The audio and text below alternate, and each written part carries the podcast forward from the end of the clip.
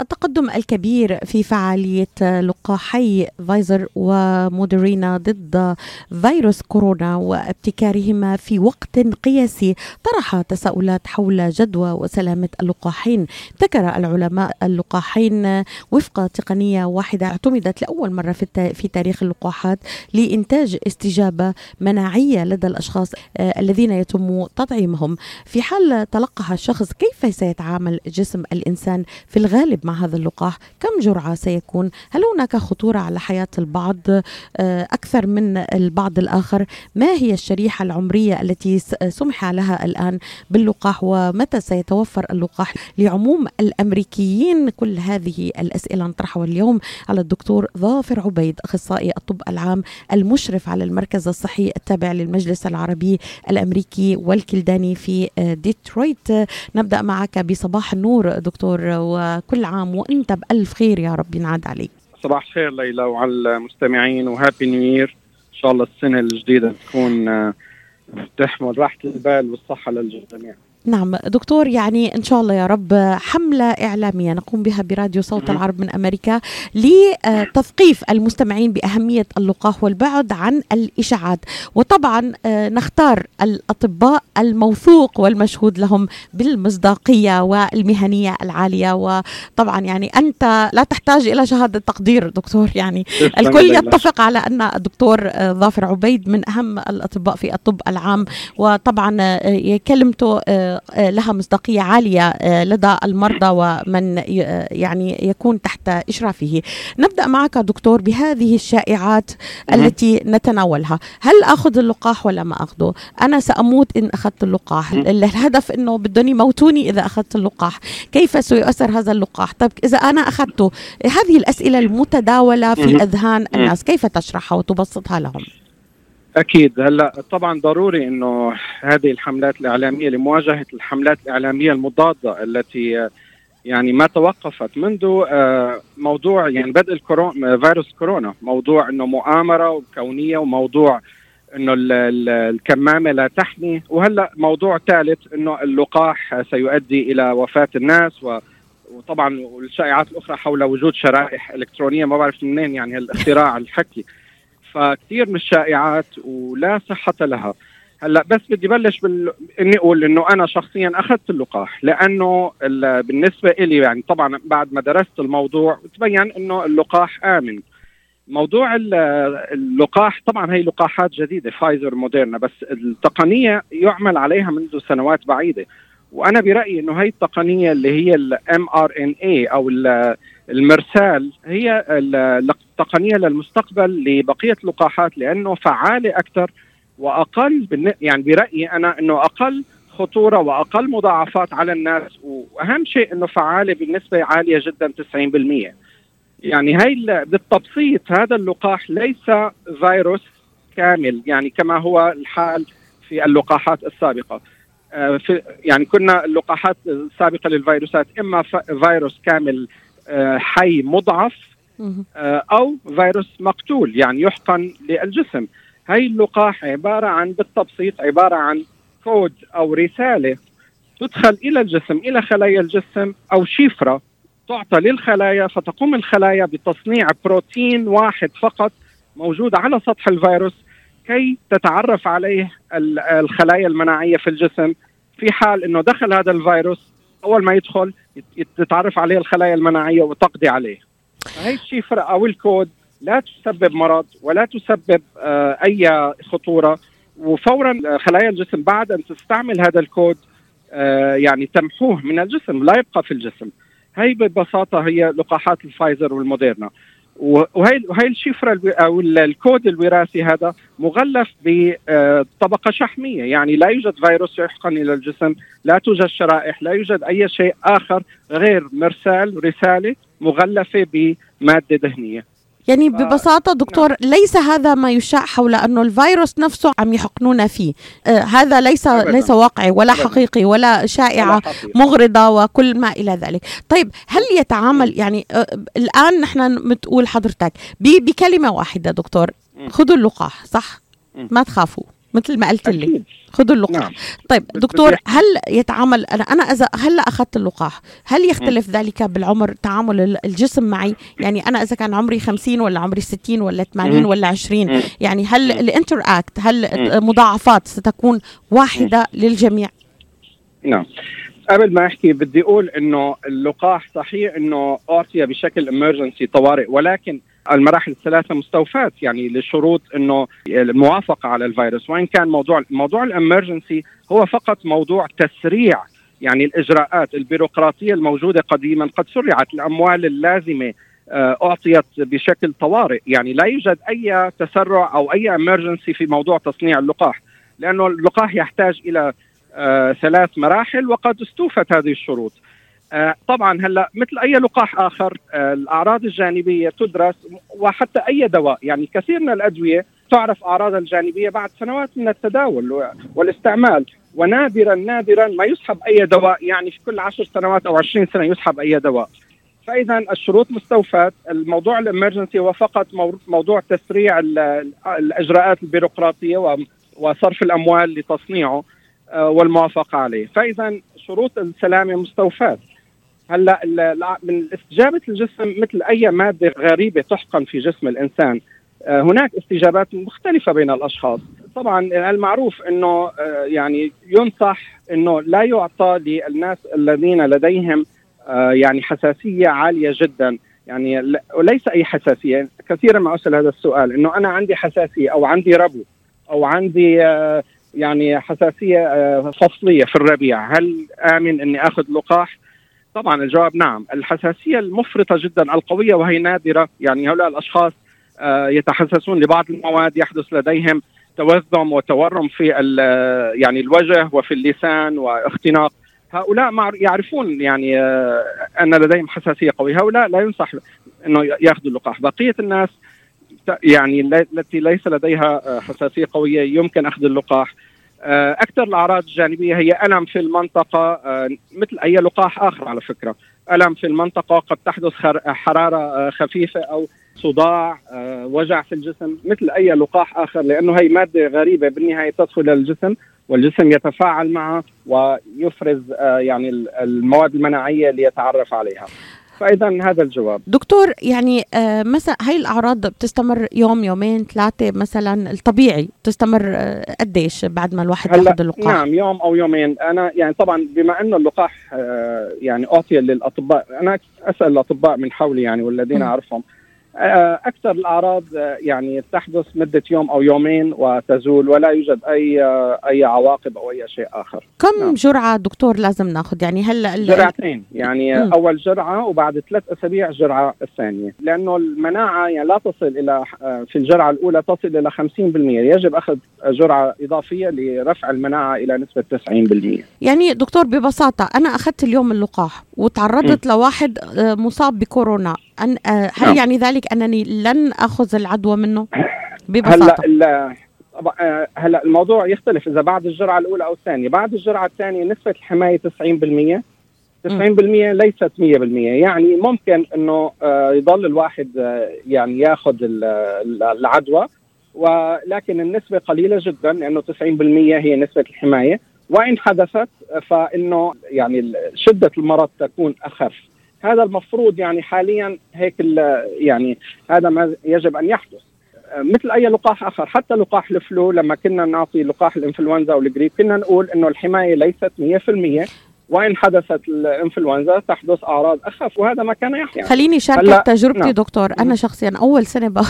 باخذ الشات تبعت الفلو، وفعلا اجتني فلو لكن خفيفة جدا، يعني ما كانت مثل السنوات السابقة. يعني أنا من تجربتي الخاصة على نفسي هذا العام فرقت إصابتي بالفلو بالجريب، أنه اجت أخف كتير، ما كانت بهالقوة اللي كانت تجيني في السابق. إذن اللقاح مفيد واللقاح يقي كما أشرت حضرتك، وكما أشرت تسعين بالمئة يعني ليس مية بالمئة. إذن هل مع اللقاح يجب أن نتوخى إجراءات السلامة؟ يعني هل إذا أخذنا اللقاح لازم لساتنا نحط الماسك ونحط ال... في بيقول لك إيه لكن شو الفائدة إذا أخذت نعم. إذا أخذت الماسك؟ نعم في البداية أكيد حتى لو أخذنا اللقاح يعني حتى تتم تلقيح نسبة سبعين بالمئة من العالم وسبعين بالمئة من الناس يعني يحدث لديهم مناعة، لا لا يمكننا أن نشعر بالأمان، لأنه يعني طبعا كلنا سمعنا عن موضوع الهيرد إميونيتي أو مناعة القطيع. هذا شيء أكيد ضروري، إذا ما يعني أخذت نسبة كبيرة من الناس اللقاح لا يمكن وقف انتشار المرض، سينتشر. إذا أنا أخذت اللقاح وصار عندي مناعة، إذا إجا شخص وعداني بالفيروس سيتوقف الفيروس عندي. في الماضي كنت سأعدي عشر أشخاص، وهؤلاء العشر أشخاص ينشرون العدوى إلى مئة شخص، والمئة شخص إلى ألف. يعني شوفي، أنا ممكن أنه لحالي إذا أصبت بالفيروس أنه بعد شهر ممكن يكون مثلا عشرة آلاف شخص من وراي أنا أصيبه. أصيبه إذا أنا وقفت السلسلة عندي هاي، فأنا حميت عشرة آلاف شخص. يعني أنا لما باخذ اللقاح أولا لحماية نفسي، ثانيا لحماية أهلي اللي حوالي، وثالثا لحماية المجتمع. ففي البداية كما قلت يعني قد لا تح يعني ستستمر انتشار العدوى. يعني حتى الآن كما نرى أنه حتى أنه بلشت اللقاحات بس الأعداد في تزايد. يعني مبارح أعلى رقم في الولايات المتحدة أربعة آلاف وخمسمئة شخص توفوا، يعني هي أعلى رقم منذ منذ بداية الجائحة. حتى يعني تمر فترة كافية أنه الناس تأخذ لقاح والأجسام تتكون لديها مناعة، وحتى يعني يتم تلقيح نسبة كبيرة من الناس، سيستمر الفيروس بالانتشار وسنستمر بلبس الكمامة حتى يعني نصل إلى مرحلة الأمان. ما وصل إليه دكتور يعني الآن اللقاح أصبح متاحا لشريحة الأطباء والذين يتعاملون مع مرضى الكوفيد والأكثر تضررا وتماسا مع مرض كوفيد تسعة عشر، يعني م. معظم الأطباء كما شرط أخذوا. طب وصلني سؤال امبارح أنه أحد الأطباء في فلوريدا مات بعد ما أخذ اللقاح وما أنه معروف شو السبب. طب هل هل ممكن أن نعزو هذا الموضوع إلى اللقاح نفسه؟ يعني بعد ما أخذ اللقاح، يعني هل هناك فعلا هذه النظرية التي تقول أن أجسامنا مختلفة في التعامل مع مع اللقاح؟ يعني هل رأيك قد ايه البرسنتج اللي هالكلام صحيح ودقيق دكتور؟ هلا طبعا كلياتنا شفنا فيديوهات متداولة عن ممرضة أخذت لقاح وبعد عشر دقائق أغمي عليها. طبعا م. أنا لا أصدق شيء حتى يعني يصل، لأنه كما ذكرت هناك أناس ضد اللقاحات معروف يعني من قبل، حتى يعني معروف موضوع يعني في ناس ضد التلقيح بشكل عام، ولديهم يعني وسائل إعلامية ينشرون فيها أقوال ويدعون إلى عدم تلقيح الناس. حتى يعني يصل إلي تقرير علمي أنه هذا اللقاح هو السبب، لا يعني لا أصدق أي شيء. هناك يعني يجب أنه يعرفوا أنه يعملوا تحقيق ويعرفوا أنه أنه شو سبب الوفاة. أما أنه نسرع ونقول أنه اللقاح لا ليس، يعني هو يعني نسبة واحد على عشر ملايين يمكن أخذ اللقاح. نعم.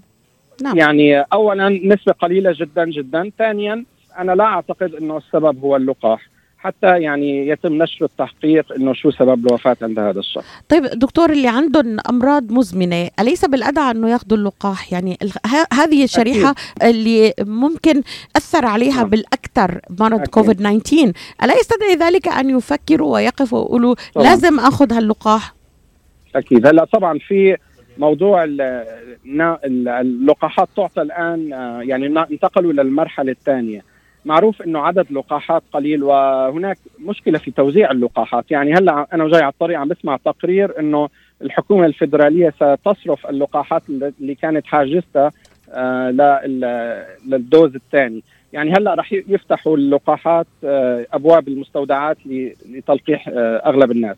هلأ حاليا بلشوا بالمرحلة الأولى تلقيح ال أعطاء اللقاح للعاملين في المجال الطبي والمقيمين في الهوم كير، والخطوة الثانية كانت بلشت هالأسبوع للناس اللي عمرهم فوق ال خمسة وسبعين سنة والعاملين الأساسيين. وهلأ عم بيفكروا أنه يسرعوا بالمرحلة الثالثة اللي هي الناس اللي عمرها فوق ال خمسة وستين يعملوها من الآن، بالإضافة للناس اللي عندهم أمراض مزمنة يعني بأعمار أقل من خمسة وستين. قبل ما ضروري نعم قبل ما أتوقف معك دكتور في هذه الشرائح وين ممكن ياخذوا؟ في معنا سؤال من رعد إذا تفضلت نعم. ناخذ السؤال. هلا بالنسبة للأطباء والعاملين في المجال الطبي في المستشفيات، يعني أنا أخذتها في مستشفى بومنت. طبعا لا إنه بدها موعد في تسجيل وبيروح الطبيب أو الممرض أو في المستشفيات.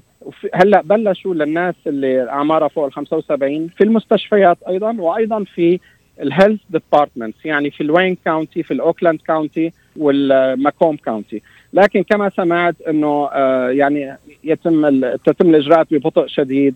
طبعا يحتاج الشخص أنه يعمل موعد، في يدخل على الإنترنت يعمل موعد أو يتصل معهم، بس مثل ما سمعت أنه يعني في بطء شديد. إن شاء الله يسرعوا هالأمور هاي بالأسابيع المقبلة.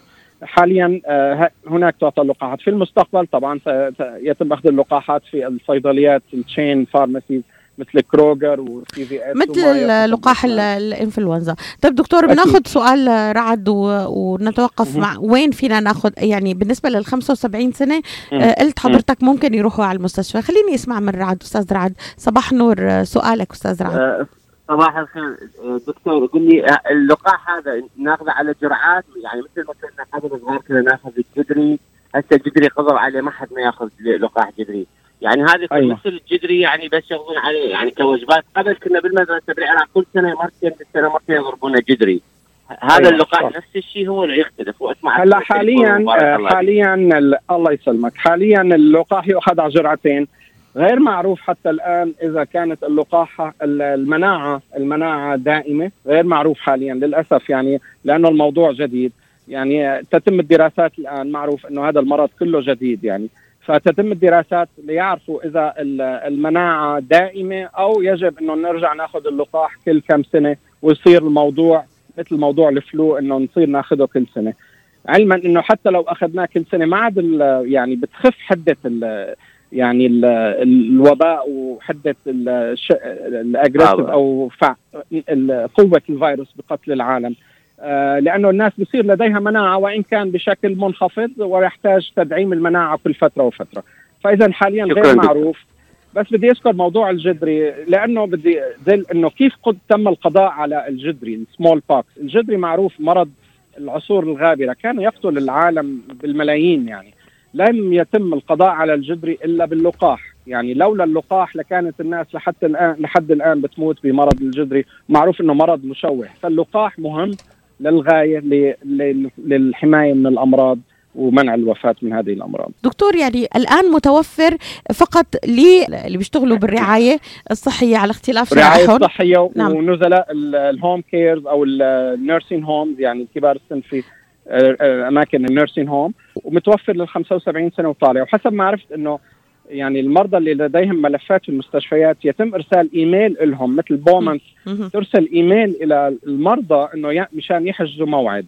يعني طبعا المرضى بقصد اللي كانوا مرضى يوما ما وعندهم ملف في مستشفى بومنت، فلدى المستشفى معلومات عن هؤلاء، ويتم إرسال إيميل لدعوتهم إلى أخذ موعد للذهاب إلى المستشفى وأخذ اللقاح. وأكيد بقية المستشفيات تقوم بنفس الأمر، بالإضافة إلى الهيلث ديبارتمنت كما ذكرت. يعني بالنسبة دكتور أيضا لل خمسة وستين سنة إلى الآن لسه ما سمحوا، فقط لل خمسة وسبعين وما فوق. سمعت نعم, نعم. سي دي سي سمعت أنه ستدعو إلى يعني إعطاء اللقاح لسه خمسة وستين سنة وما فوق، آه لأهمية آه يعني إعطاء لقاح لهذه الشريحة العمرية. دكتور، سؤالي لك أيضا، آه متى سيتوفر هذا اللقاح لعموم الأمريكيين برأيك؟ يعني approximately، يعني عم بيسرعوا بالعملية، إمتى بيكون متاح للجميع؟ آه بظن أنه خلال شهر آه فبراير سي سيكون متاحا للجميع، لأنه يعني هناك آه بطء، وسيقومون بدراسة كيفية تفعيل الأمر، ويعني ممكن تغيير الإدارة هلا، لأنه هلا في مرحلة انتقال، ممكن يكون في بطء. تغيير الإدارة الجديدة سيركزون على الموضوع أكثر. بظن شهر فبراير سيكون متاحا للجميع. دكتور، يعني قبل ما نختم فقرتنا معك بنصيحة توجهها لمستمعينا، البعض يشير إلى أن ربما آثار اللقاح لن تظهر الآن، ربما ستظهر بعد خمسة أو عشرة، ربما سيسبب لنا نعم. العقم. هذه جزء من نظريات المؤامرة نعم. المتداولة نعم. هل كلامي دقيق دكتور؟ هلا طبعا أنا سمعت الشائعات و... و... ونفس الموضوع بالنسبة لما... لفيروس م. كورونا. يعني هلا اللي كان العالم اللي كانوا يقولوا إنه فيروس كورونا كان كذبة، وينهم الآن؟ خليهم يحكوا معنا. م. فلا تصدقوا كل ما يقال، لا تصدقوا كل ما ينشر على الفيسبوك. يعني في كتير ناس ما عندها معلومات ويدعون إنهم أطباء أو هم فعلا أطباء، ولكن يعني ليس لديهم معلومات. كثير من الأطباء ما شافوا مريض أو فحصوا مريض كورونا، يعني أو يعني اسألوا أي مريض كورونا يا جماعة شو حسيت الأعراض اللي عندك، بخبركم إنه على الأقل إذا ما كان دخل على المستشفى إنه عشر أضعاف قوة الفلو، يعني يعني ليس بالمرض صار. فالوسيلة الوحيدة لحماية الجميع هي هذا اللقاح، وأنا برأيي يعني مثل ما درست اللقاح إن اللقاح آمن، لأنه كما ذكرت إنه بالسابق كنا نعطي فيروس كامل للمريض ولا يحدث شيء للمريض، فإذا أعطيناه الآن فقط جزء من هذا الفيروس وهو عبارة عن شفرة وراثية تمحى بسرعة، لماذا الخوف؟ فإذا طبعا يعني الأمر يحتاج إلى سنوات حتى تقتنع إلى عفوا إلى زمن لتقتنع الناس بأنه بأمان اللقاح. بالنهاية يعني كل شخص لديه القدرة أنه يقرأ ويبحث، ف يعني بيقرر بالنهاية ماذا يريد. أنا كطبيب أدعو الناس إلى أخذ اللقاح. إذن نستطيع أن نلخص موضوعنا اليوم بنصيحتك لا تقلقوا من أخذ لقاح الكورونا، استمعوا إلى الدكتور ظافر عبيد، وعندما يكون متاحا خذوا اللقاح وتوكلوا على الله. وطبعا يعني هذا اللقاح لصالح العالم ليس فقط في أمريكا، يعني نتمنى السلامة للجميع. دكتور ظافر عبيد أشكرك جزيل الشكر، كنت معنا الدكتور ظافر عبيد أخصائي الطب العام المشرف على المركز الصحي التابع للمجلس العربي الأمريكي الكلداني، كنت معنا من ضمن هذه الحملة الهامة الإعلامية التي نقوم بها في راديو صوت العرب لتطمين المستمعين وتثقيفهم بأهمية اللقاح والصحة والسلامة للجميع. ونتمنى دكتور أن تشارك معنا أي معلومة ضمن هذه الحملة التي تقوم بها الإذاعة لدعم حملة التطعيم في الولايات المتحدة الأمريكية. شكرا ليلى، شكرا لك. تحياتي لك دكتور، وبهذا نأتي إلى ختام برنامجنا هذا اليوم.